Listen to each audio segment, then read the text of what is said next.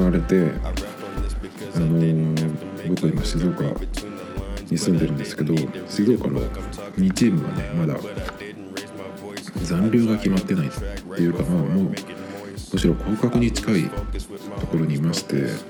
で、まあ、今節どうなるかっていうところでね、えー見てた見てたというか、まあ、結果だけね、えー見てたんですけど、まあ、残念ながらジュビロ磐田は本節で降格が決まってしまいました。えっと今日は日曜、まあ、ジュビロが勝って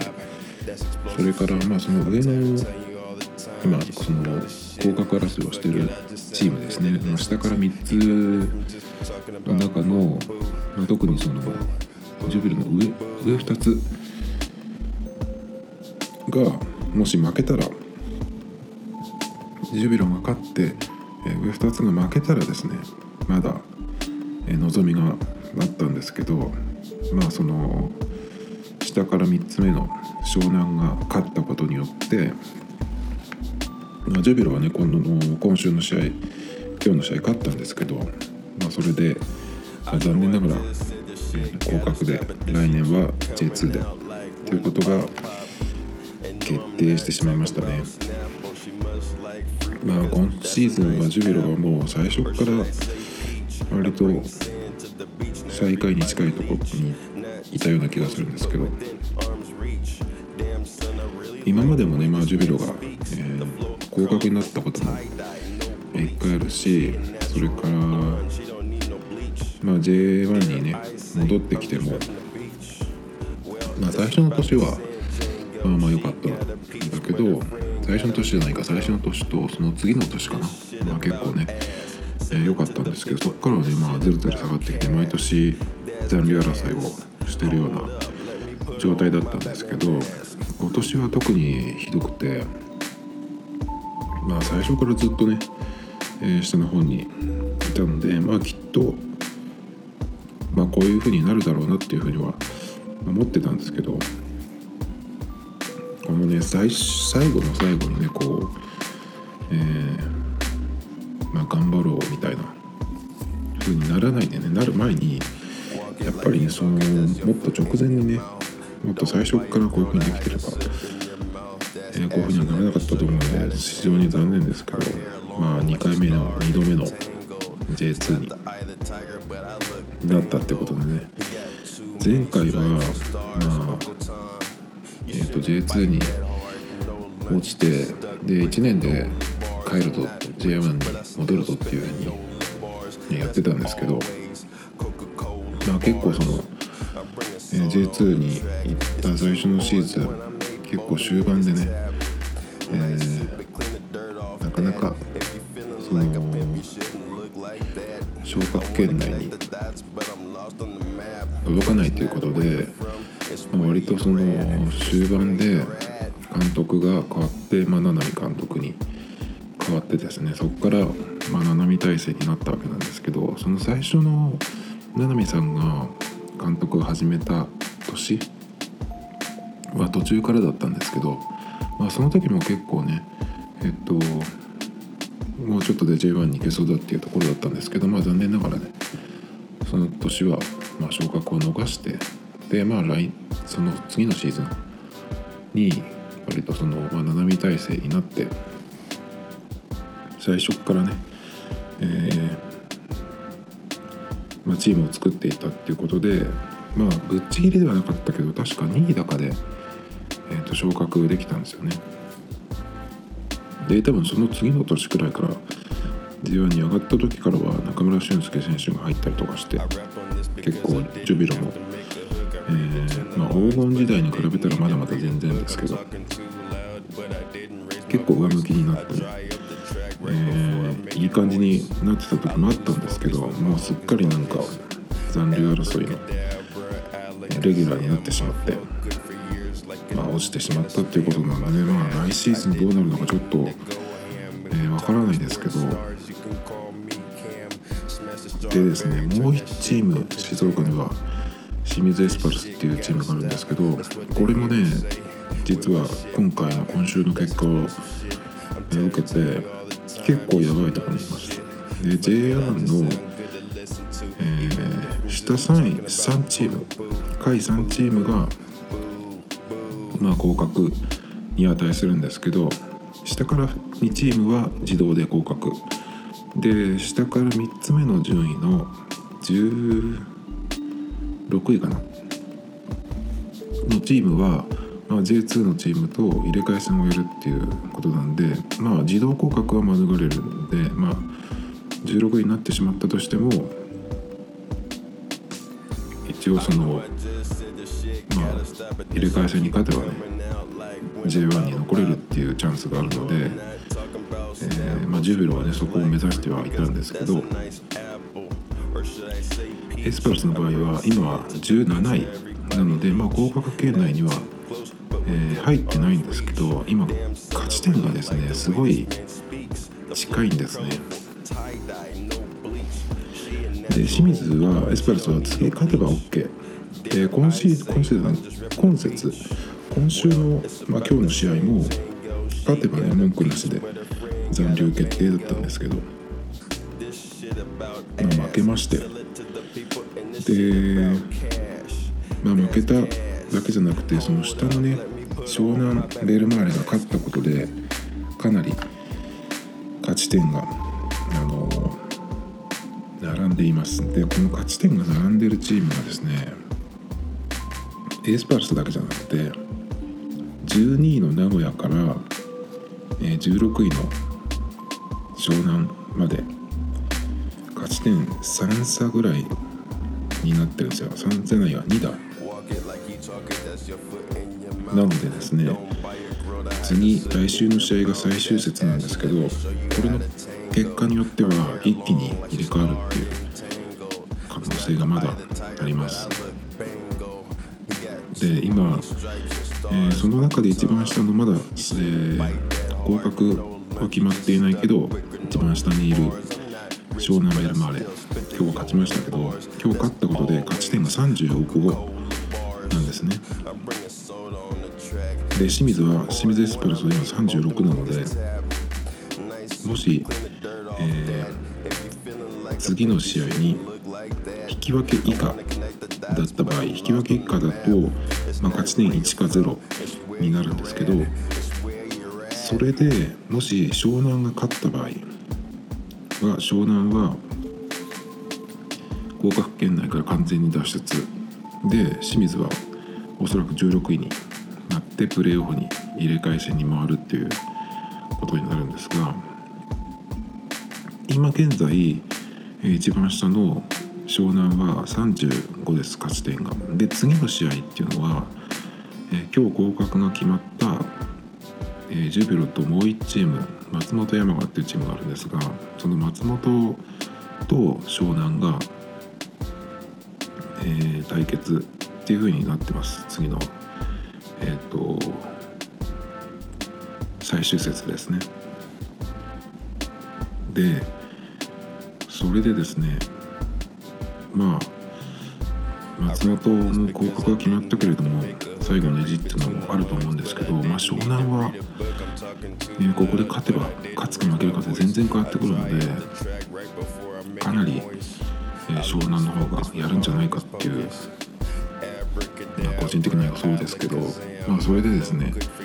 えー、最下位の松本に湘南が来週の試合で勝てば35から38になるんですね勝ち点が。そうすると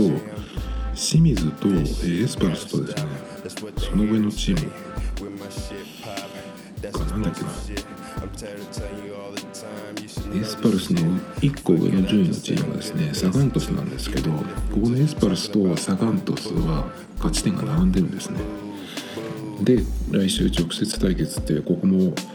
すごい面白い試合になりそうなんですけどももしこのサガンとエスパルスが引き分けた場合両方を勝ち点1ずつになるんですけどそうすると今36なのでエスパルスとサガントスは、まあ、引き分けた場合は、えー、両者とも勝ち点が37になります。だけどその下の、えー、今16位の湘南が勝って勝ち点3取った場合38になるのでこのエスパルスとザガントスを両方抜くことになるんですね。でまあ今のところそのまま得失点差とかでエスパルスの下にいるので16位はエスパルスで、えー、入れ替え戦に行くっていうことになるんですけどもその上ですねサガン鳥栖の上2チーム12位と13位に12位が名古屋浦和レッズが13位でいるんですけどもここも勝ち点がちょっと今近くてですね名古屋が、えー、名古屋とが37なんですねこのチームは、えー、直接対決じゃないので両方とも勝つっていう可能性があるんですが勝てば勝ち点40になるので、まあ、文句なしで残留で松本じゃなくて湘南が勝って38に勝ち点を乗せてきても、まあ、抜かれることはないわけですね。なんだけど結構ですね次に対戦するチームっていうのが、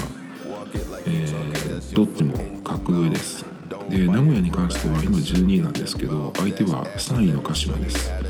で3位っていうのは、えーまあ、3位にその今鹿島が3位にいるんですけども来週の試合終わって、まあ、3位までを鹿島が確保できれば来シーズン来年の ACL っていうアジアチャンピオンズリーグっていう大きい大会に、えー、出ることができるので鹿島としてもこの3位を守りたいわけなので、まあ、負けられないですね。あの鹿島アウェーですけど。それから、えー、もう1チーム浦和レッズ。浦和レッズがね今シーズンこんなところにいるんだっていう感じでちょっと驚いたんですが、ね、今13位。で、えー、次の試合は9位のガンバ大阪ですね、まあ、名古屋も浦和レッズも最終節ホームなのでまあ有利っちゃ有利なんだけどまあ分からないですね正直。ガンバ大阪は9位って別に何かかかってるってわけじゃなくて、まあ、残留もでも決めてるチームなので。特にこれといったモチベーションはないような気がするんですけどまあウェイだしねもしかしたらだからここは浦和が勝つのかなとか単純に考えちゃいますけど今の時点でね13位でえー、この勝ち点ってことは今年は浦和レッズはそんなに良くないのでちょっとわからないですね。でまあ両チームとも名古屋も、えー、浦和レッズの格上との試合ホームだけど格上との試合っていうことなのでもしここで負けてしまうと,、えー、と両方とも勝ち点37のままですね。で湘南16位の湘南が勝つと38になるのでこの名古屋と浦和レッズも抜くっていうことができるので、えー、一気にね抜き去ることができます上のチームをこれが起きたらすごいなと思うんだけどまあ正直どうなるのかなっていうのはね予想がつかないですね。まあ一番ありえるのはまあ名古屋浦和は最後のホームで意地で勝つか引き分け、まあ、引き分けとしても38勝ち点がね。で問題はエスパルスとサガンですね。ここがもしここも引き分けだった場合、えー、37のままですね。上が38が2つ37が2つっていうことでそうすると、まあ、もしそのさらに下にいる湘南が勝てば、えー、名古屋と浦和レッズに勝ち点で並んで、まあ、エスパルスをサガンとソード抜くと。いうことになるとやっぱりエスパルスが一番不利な状況で入れ替え戦に、えー、行ってしまうっていうことなので、あ湘南が勝つかどうかですね。まあ、他のチームも、まあ、勝てばね文句なしで残留自力で決定できるんですけどまあその残留争いに関わってるチームがすごく多くてそのうちの2チームが直接対決っていうことがあるので、まあ、それとまあ最下位が決まったチームも絡んでるのでねちょっとわからないですねなんですがあの、ま、最終節までねこんなに混戦で残るっていうのはまあ最近の J リーグは割とよくあるんですけど今年は結構、えー、すごいかなっていう感じですね。なのでもしかしたら最悪、え、静岡のチームが両方とも J1 から姿を消すっていうこともなくはない。っていうかかなりその現実味を帯びてきてるっていうことなんでなんとか踏ん張ってほしいと思うんですけどまあ残留したとしてもですけどねまあ来シーズンねその何か大きく変えないとまあ前とこの辺の残留争い見てるので、まあ、また同じことになるような気がしちゃうんですけどね、まあ、残ったら残ったでねまあなんとかなんか変えてほしいなと思いますけどね。また話は変わってこの間23日前に、えっと、来年新しくデビューするジャニーズのグループ SixTONES っていうグループがデビューするんですけどそれのデビュー曲を XJAPAN の YOSHIKI が、えーと、作詞作曲で曲を提供するっていうのがありましてで結構まあ僕としては、YOSHIKI は好きなんですけどその YOSHIKI が結構そのプロデュースというか他のアーティストに曲を提供する時ってね結構その、うん、まあ YOSHIKI がその X とかで自分でやる曲と比べると何ていうのかな。まあ歌詞とかね